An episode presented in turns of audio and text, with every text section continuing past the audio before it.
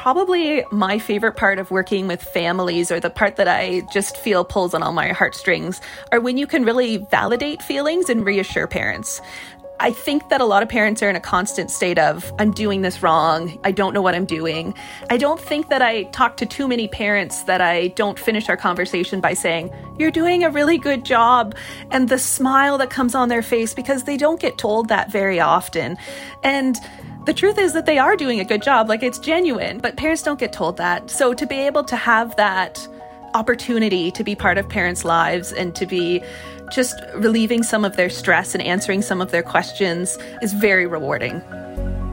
Hi, I'm Susan Blue. And I'm Maureen Cava. And this is Stories from the Field, Public Health Nursing in Ontario. On today's episode, we're meeting two mid career public health nurses, Rebecca Wixon and Julie Marcourt. My name is Rebecca Wixon. I'm a public health nurse at KFL&A Public Health in Kingston. Rebecca will tell us about her role in developing a large scale health promotion campaign to support positive parenting.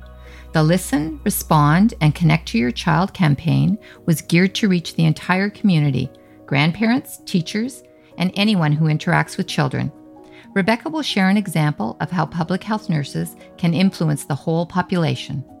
My name is Julie Marcourt. I'm a public health nurse with the Durham Region Health Department. Julie will be highlighting her role as a school health nurse. She'll talk about how she engaged with school staff, student leaders, and the parent council to address increased vaping at a local high school. Julie will discuss the comprehensive school health approach, where she partners with the school community to support school age children and youth in developing the skills they need to be physically and emotionally healthy. But first, we'd like to acknowledge and thank both the Lawrence S. Bloomberg Faculty of Nursing and the University of Toronto. Funding from the Verna Huffman Splane Endowment Fund enabled us to produce the podcast series. A public health nurse who lived to be 100, Verna's legacy donation supports education that promotes public health nursing.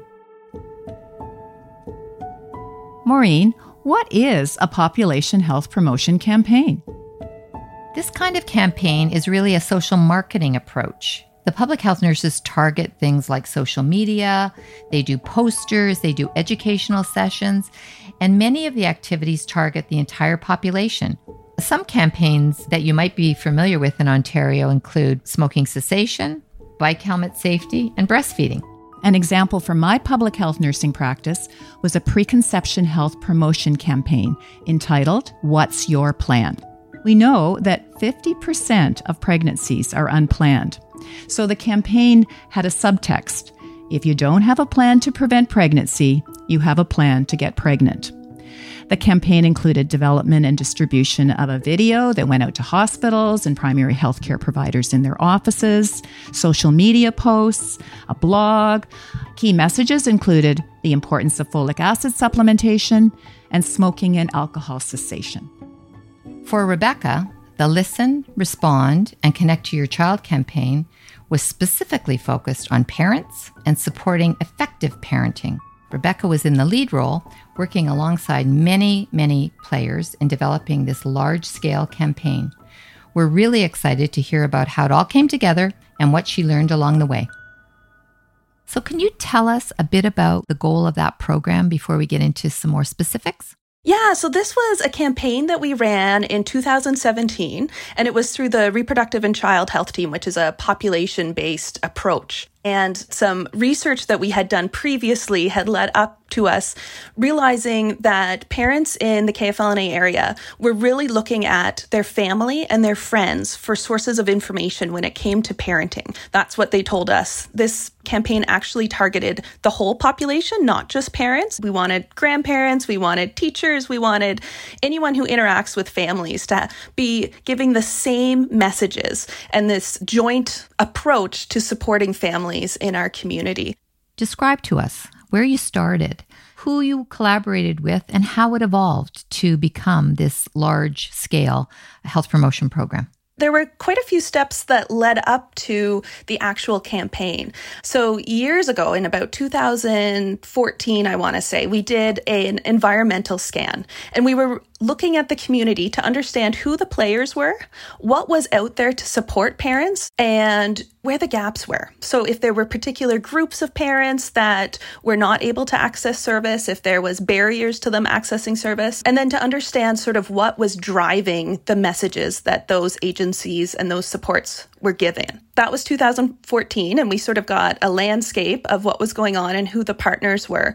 The next stage in 2016, we realized okay, well, we know what's out there, but now we have to talk to parents and see if it's meeting their needs to really understand what the gaps were after we did the environmental scan, we realized that we really needed to go and ask parents what their experience in our community was. So we needed to know if their needs were being met and where they wanted to get information and support about parenting. So in 2016, we did a big parent survey and we surveyed about 500 parents in our region and we asked them just that. Where are you getting your information? What's working? What's not working? And do you feel supported? And so these were the steps that sort of led us to decide that a campaign was the right next step. Tell us who you collaborated with. You know, you mentioned that you worked with your partners, but can you name some of them? We are very lucky to have a really active group in our community called the Children and Youth Services Planning Committee. And we have representation on that group from pretty much any agency that works with families, right from preconception all the way to teenagers. We worked with that agency and we had representation from a few interested agencies from that. And they came and they worked with us and we created a steering committee. So we had meetings, you know, we started off with quite a few meetings and then as as time went on, they were spaced out a little bit more, but this group became sort of the parenting action group. We asked Rebecca to tell us about the components of the campaign and the process of putting it all together, including feedback from various interest groups and community partners internally we had a parenting framework that we had developed and we shared that. So we did a bit of education because all these groups were coming from different backgrounds when it came to sort of their knowledge about what the research said we should be telling parents. So we wanted to develop those messages ourselves. So we ended up developing four messages as a group. So in the middle, the most important part of parenting is nurturing relationships.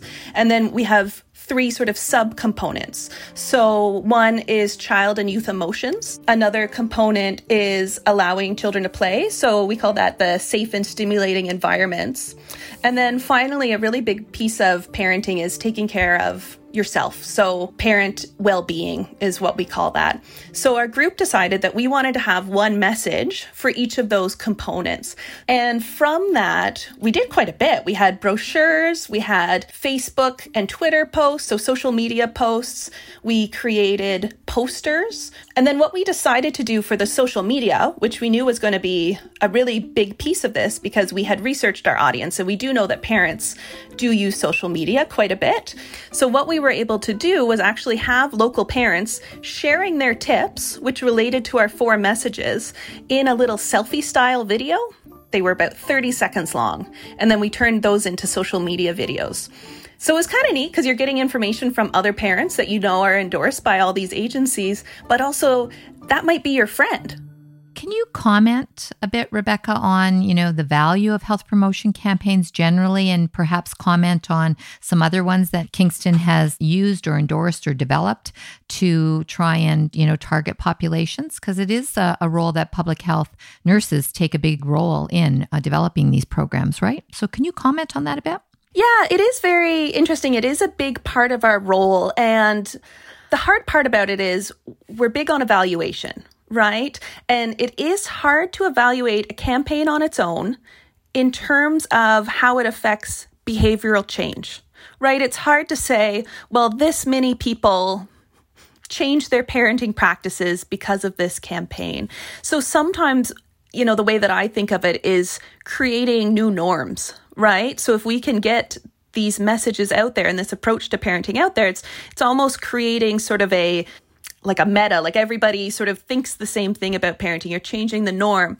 We did one a couple years ago to normalize breastfeeding in public. They actually went all over the community and had real moms in all of our different communities in KFL&A breastfeeding in public places. So we had moms breastfeeding on a bench in Sydenham, and we had some moms in Bon Echo Park breastfeeding in front of sort of a notable area there to make it quite relatable. So that's another example of changing a norm.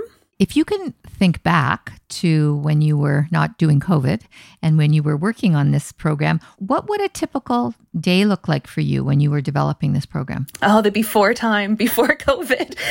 I loved my old job. It's not for everyone because it's very self directed and it might be different in different teams or with different managers, I suppose. But the manager that I was working under at the time really trusted her nurses to plan their day and to plan their projects. How it worked was we each had a topic. So I was the topic lead of a couple things, but parenting was one of them.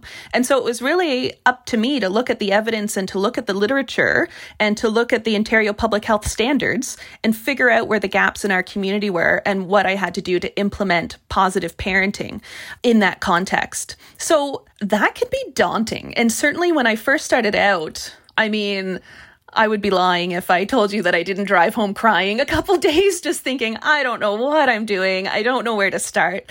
And then my mantra, as I started, you know, a couple years in and started to pick up steam, I realized, okay, all you have to do is figure out the next piece. Because if you look at that bigger picture, sometimes I just found it so overwhelming. But if you can just look at the next task in front of you, it often leads to the next task, which leads to the next task. And then by the end of it, you have a really good picture and you start feeling really comfortable in your topic area. Your original question was, what was your day look like? We're 8.30 till 4.30 wearing office wear in an office. We have little cubicles and it was very self-directed. So I did do a mix of services to parents. So a couple times a week or a couple times a month, I would teach a prenatal class or I would be out in the community at a baby drop in answering questions for parents. For a while, I was doing breastfeeding visits with families, helping them breastfeed. So there's a little bit of that happening, but a lot of it is meetings with colleagues to plan these things, meetings with partners, a lot of report writing, which at first I wasn't necessarily comfortable with, but you build these skills. And I took lots of courses through Public Health Ontario to refine those skills. And it's a lot of collaboration with coworkers. So every day was different, which I loved. I had a lot of control over my time and my work, which I loved, but it's not a good fit for everyone. Rebecca is right when she says that public health nursing isn't for every nurse. She offers some insight into what type of nurse might enjoy this work. I guess someone that is comfortable with every day being a little bit different, with lots of self directed work. You have to have a certain amount of confidence, I think. Like, certainly there is training, but there's not a lot of repetition. So you have to be comfortable with plotting your way and coming up with a plan and a process for every new challenge. So it might be the same process that you use for this project as you used for the last project. However, you might have to apply it in a different way. You might have to work with completely new people. The target audience might be completely different. The literature that you're using might be completely different. So it's using the same strategies, but in different situations. So I think that the person has to just be quite flexible and like novelty, like new things every day. I think another big difference is a lot of nursing or a lot of people get into nursing because they want to be at the bedside. They want to be with the person, maybe some hands on skills. Whereas public health nursing, I think, is a lot of health teaching, it's a lot of behind the scenes. So if someone is looking for that face to face all the time, you're not necessarily going to get that. And there's certainly less hands on skills depending on where you are. What does keep your passion to keep going and to keep wanting to stay in public health nursing? The part that I really do enjoy is when you are at a playgroup. Like that keeps me quite grounded when I get to go to a playgroup and get to answer questions. And I think probably like a little personal part of why I'm interested in moms and babies also is that my parents divorced and then remarried and actually had babies when I was a teenager. so I grew up around pregnant women and babies and i always really love that so it kind of makes sense of why i i ended up in this field We'll now shift our conversation to Julie's work with the school community. and her role as a school public health nurse. After thoroughly enjoying a nursing student placement with Durham Region in her fourth year of university, upon graduating, Julie landed her first job with Durham Region Public Health. I was lucky enough that there was some positions when I finished school and I applied and then I got to start my dream job right away. Durham is my home too. That's where I went to elementary school and high school. So it was really nice to be able to work in the community that gave so much to me growing up and then be able to work in that community now. So that was a really special opportunity. After a three year assignment working in the school immunization program, Julie moved into the school health program, where she's worked for the past five years. Schools are perfect settings for health promotion especially as health behaviors in children and adolescents are being learned. Focusing on areas like healthy eating, being physically active, as well as targeting risk behaviors such as alcohol and substance use, are really important in working with this population. And Julie shared with us her role as a school public health nurse prior to COVID. We were each assigned communities, and the importance of that was that Durham is very diverse. In the north is very different than Oshawa and the east and Ajax and Pickering. So it was kind of important to get to know your community because there's different health challenges in each of them. There's different priorities, different cultures. So my community is actually South Oshawa mainly and then some other parts of Oshawa as well. On a regular basis, I usually work with about 5 schools. When you first started going to the schools, they thought, what are you going to be doing here, setting up to take people's temperatures and things like that? And we're like, no, no, no, that's that's that's not a role. But some people still have that view, which is interesting. But our role, it can really vary. And a lot of it is about meeting the school community where they are at assessing what their needs are. So some schools know what their needs are and we can help them further assess that. And then sometimes the schools don't know where to start in that assessment piece. So sometimes it's building on strengths already in the school because a lot of schools have different unique strengths and parts of their community that are really special or sometimes there's some areas that need some improvement. So the first piece is kind of that assessment with schools meeting them where they're at and every school community is completely different. So each school i worked with we were doing something very different to assist public health nurses in their role, the Ministry of Health developed the School Health Guidelines, where public health nurses collaborate with schools, school boards, teachers, parents, and students. The work focuses on emotional, cognitive, social, and physical aspects of student health. Some topics include healthy sexuality, mental health promotion, violence, and bullying. We're guided by the Ontario Public Health Standards. One of the standards is school health. Under that standard, there's a variety of different health topics that we can work with a school on. So it can be mental health, healthy eating, physical activity, concussions, injury prevention, substance misuse, or a combination of a, a, variety of them. And then what else guides our practice, as you mentioned, was comprehensive school health or the pillars of a healthy school or foundations of a healthy school. And basically, these are five pillars that we follow that are really guiding our practice in schools to make sure that we're not just doing a one off thing if a school says, you know, we really need help with physical activity. Can you come in and do a presentation? We know from evidence that that is not an effective way to address a health challenge but really we need to look at it in a multifaceted approach. So that's what those five pillars help us do. They're looking at curriculum and teaching classroom leadership student engagement the physical and social environment and community partnership. So, partnering with other community partners, maybe sometimes it's parents, school community councils. And we know from evidence when we work on a school with all those different areas, it comes together in a way that actually can help affect change. And we know that education and health are so closely related and dependent on each other, it's a benefit for both the health of children and teens in the community, and then also for their education as well. So, can you describe or tell us a bit about some of the activities and initiatives that you've engaged in with some of your schools? So I know I had a high school principal reach out to me because they were having challenges with students vaping on school property. They asked, Can I come in and do a presentation to the students on this topic? So we get a lot of requests like that. Can we come in and do a presentation or can we share resources, which is great. And we often do that. But we also look at, okay, how can we assess this further? How can we engage this school community, whether it be students, staff, parents, the school boards, and make it more comprehensive so that we can see long term change, not just a one off activity. So, with that school, they had a special class program that it was a health leadership program. So, they connected me with that class. And instead of myself doing a presentation, I worked with that class, and that class actually did the presentations to their peers. So that was an example of one of those pillars of kind of student engagement and then also that classroom leadership as well. And it also tied into their curriculum. So you can kind of see how they all overlap. We also went to the parent community council, the school community council, and spoke to parents because a lot of parents didn't know that their children were vaping or what these products looked like. We actually brought products and showed them what this looks like and what's going on and what are the harms and, and some of the industry tactics right now that are out there that really make youth vulnerable and why these products look so enticing. So that was one part of it.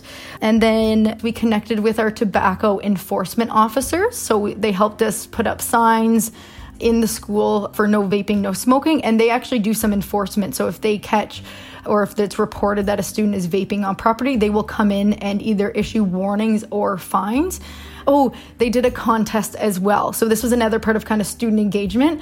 So they did a an Instagram contest on, you know, little vaping commercials or why you shouldn't vape and different things like that. So that was really creative as well. I think one of the things that I've really uh, been enlightened about as you talk is the school community is a variety of people. One are the students, the teachers, and the staff, the principal, and also the parents. And one of the things I've been hearing, as you mentioned, is that the parents are a big part of it as well, particularly your connection with parent councils. I completely uh, agree with that. Is when we talk about schools, we're yeah, we're not just talking about the students. And I know even in the Ontario Public Health Standard, even though we're talking about children and youth, the parents the community, the teachers and staff, and even the environment around, those all affect those children's health and learning. So that's why we need to take a whole community approach. And again, that's why we stay working in our communities so we know our communities because the more we work in them, the more we kind of can see kind of what's going on, what are strengths, what are some challenges, and we can help our clients. Because if we just go in and say, oh, we need to promote healthy eating. Everyone in this community, we can see from the data, is only eating two or three fruits and vegetables a day. We need to eat more, but we don't know that there's only one grocery store and it's not in walkable distance. Then is that really a good strategy? And what can we do there? So I think another big part, and I haven't mentioned this about being a school nurse, is being kind of a facilitator and contact to the wider community outside of that school community. So it might actually be working with the city or some other council or group or organization and maybe being that connection piece and maybe advocating for that school community. So there are a variety of different roles and, and different partners we work with. And I think the big thing is we, we wear many different hats. So I actually find it's a challenging question when people say, you know what what is your role? What is it you do? Because i'm i'm so passionate about it. I love it. I love working with the communities but i sometimes can't describe what it is i do which is kind of funny. And when you think about your work pre COVID, could you describe for us what a typical day in your work life would look like? I usually started my day actually in the office. I would often get emails from schools possibly looking for some resources to help with curriculum support they're teaching a certain strand of the curriculum that addresses healthy eating and they want something to really highlight a certain unit. So we might be able to help direct them to resources and then make appointments for follow up to see where else can we go with that. So I might start with something like that. And then usually I would head out to some schools. It was often that I would meet with schools around either their nutrition breaks, lunch breaks, recesses, because a lot of schools had, we call them in Durham health action teams. So we would go sometimes meet with those schools and meet with that group. And it was usually a group of students who were kind of taking on those initiatives and helping share it with the rest of their schools. So I would usually every day, like I might go to maybe one or two of my schools, sometimes more. And then in the afternoon, sometimes I would come back and we would have planning meetings. So we also worked on resource development. We sometimes partnered with school boards to be working on different initiatives.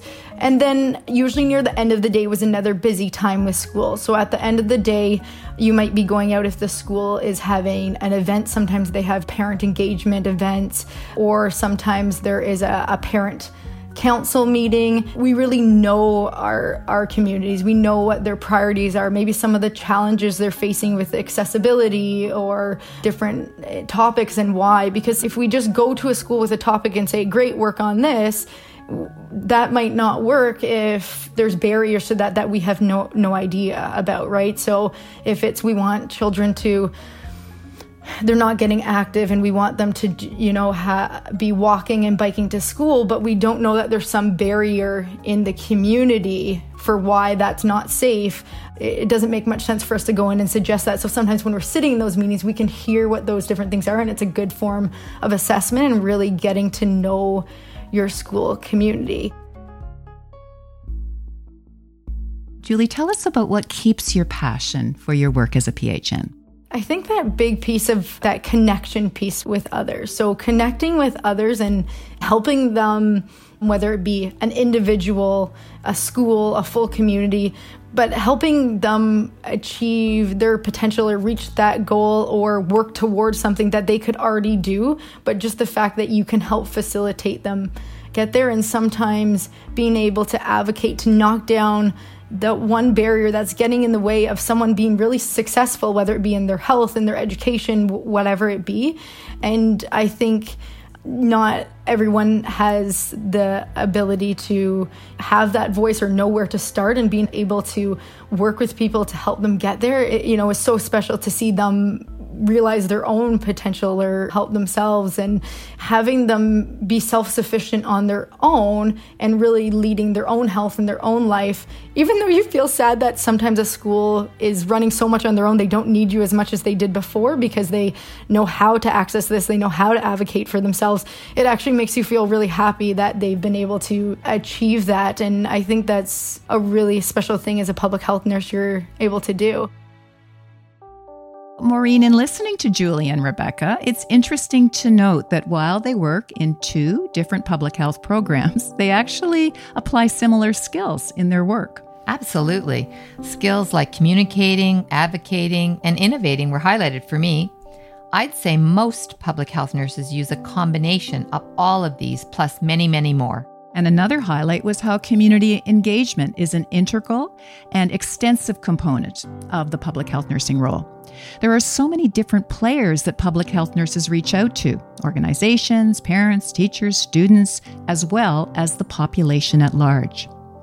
These have been two great examples of the difference public health nurses are making in their communities. Thank you for listening to Stories from the Field, hosted by me, Susan Blue. And me, Maureen Cava. We are so grateful to the Ontario Public Health Nursing Leaders Association and the Chief Nursing Officers for their support in identifying public health nurses willing to share their stories. This series is produced by Katie Jensen and Sabrina Brathwaite of Vocal Fry Studios. If you enjoyed this episode, we'd love if you'd shared it with a friend and subscribe wherever you listen to your podcasts because we have more stories on the way.